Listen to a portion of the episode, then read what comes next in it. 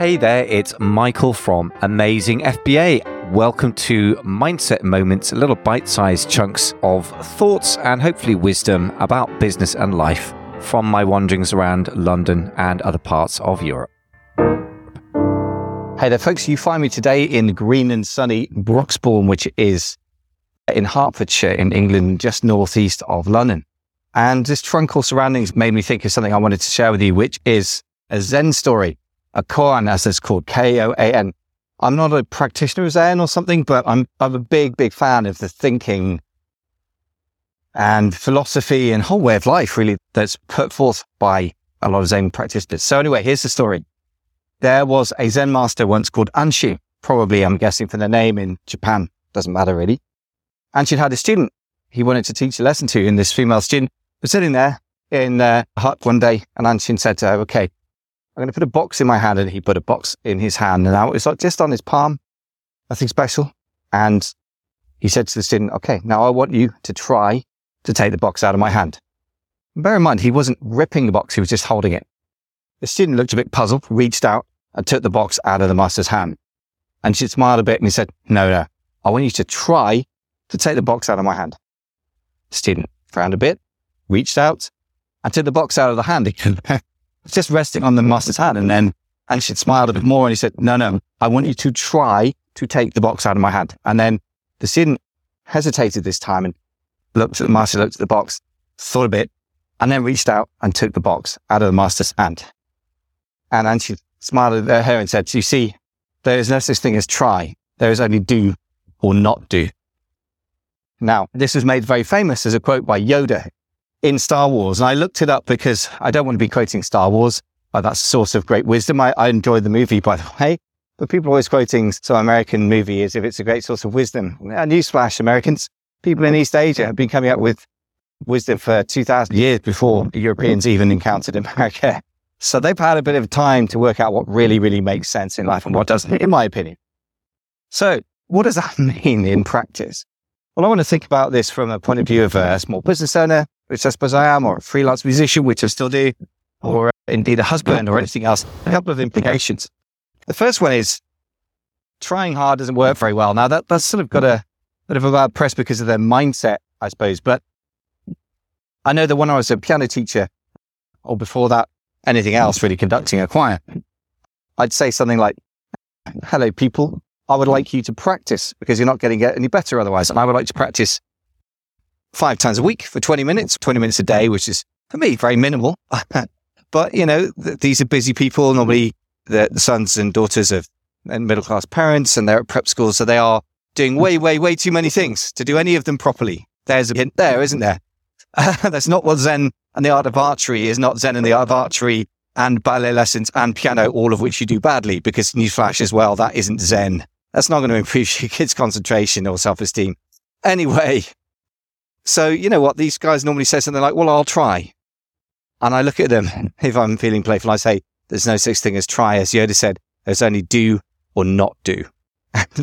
I think that's true. However, it, it does get very hard if you are overly busy for that to be the case. By the way, these koans and Zen thoughts very deep. I don't, I don't claim to have got all the meaning of this at all yet. I mean, maybe I never will, but here's a couple of thoughts of what that might mean. And the first one is this. Don't try and set too many goals because you're either going to do them or you're not. But if you have many goals, and I know I'm totally guilty of this one myself, you're unlikely to achieve a lot of them and it's slightly randomized.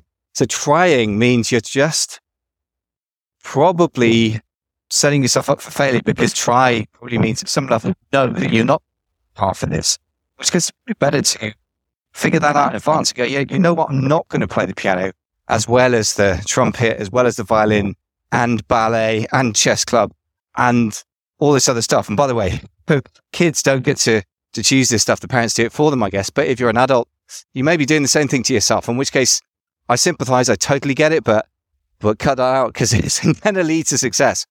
I guess the other more subtle thing is this. What if, what if Anshin, the Zen master had held tightly onto the box and said, okay, take the box, or try to take the box? Wouldn't the word try make more sense there? Well, for me, intuitively, yeah, it does make more sense that actually uh, you wouldn't necessarily succeed in taking the box. So I suppose the way I'd square that circle, assuming that what Anshin said is true, there is no such thing as try, there's only do, not do. Let's assume that's true. Uh, and these guys have great wisdom, so I'm inclined to take that as a serious starting point. Well, what if the objective of, tr- of taking the box were absolutely clear, the goal? But the action you could take wasn't actually taking the box because that implies you know you can get it. And in some situations in life, as, as we know, there is uncertainty. What if it were the case that you would move your hand and hold onto the box and pull it. That's an action you could just take. You just do, not try.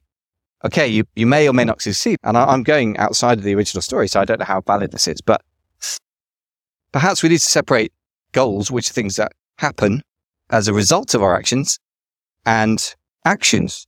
And I suppose then there is do and not do applies to actions and not goals, which brings me to another thought. And this comes from a slightly different place being sort of semi, sort of part time musician these days and definitely musician background, I know a lot of musicians and a lot of them, sadly, like a lot of actors, suffer from alcoholism because I don't know what it is. The artistic temperament meets a job which leaves you hanging around bars with a lot of time on your hands. I don't know. But anyway, they are, a lot of them are. Luckily, quite a few of my friends are, are recovered alcoholics or recovering, whatever the distinction means.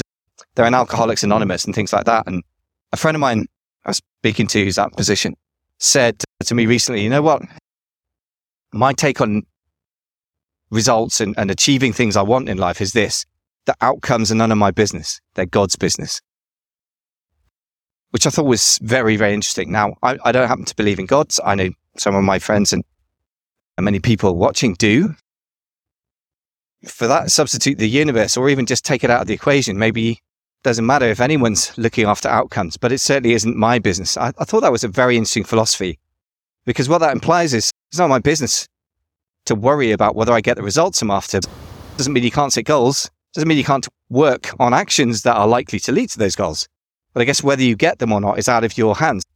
I thought that was very profound. And actually, if you combine that with the there's no such thing as try, there's only do not do, maybe what it means is you can have goals. And I, by the way, I'm a big believer in setting goals and you can work towards them. And I'm a big believer in that.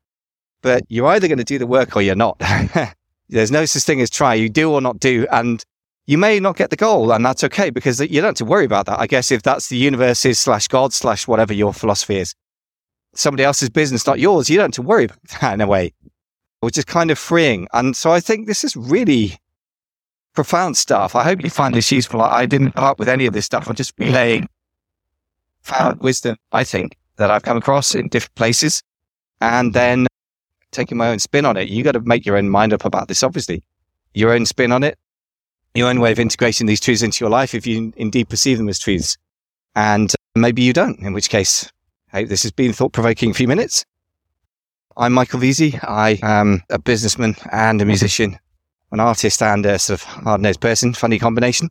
Not that unusual these days, perhaps. And uh, it's been a pleasure talking to you. Hope you found that thought provoking. Cheers. Do you want to grow your business bigger and faster?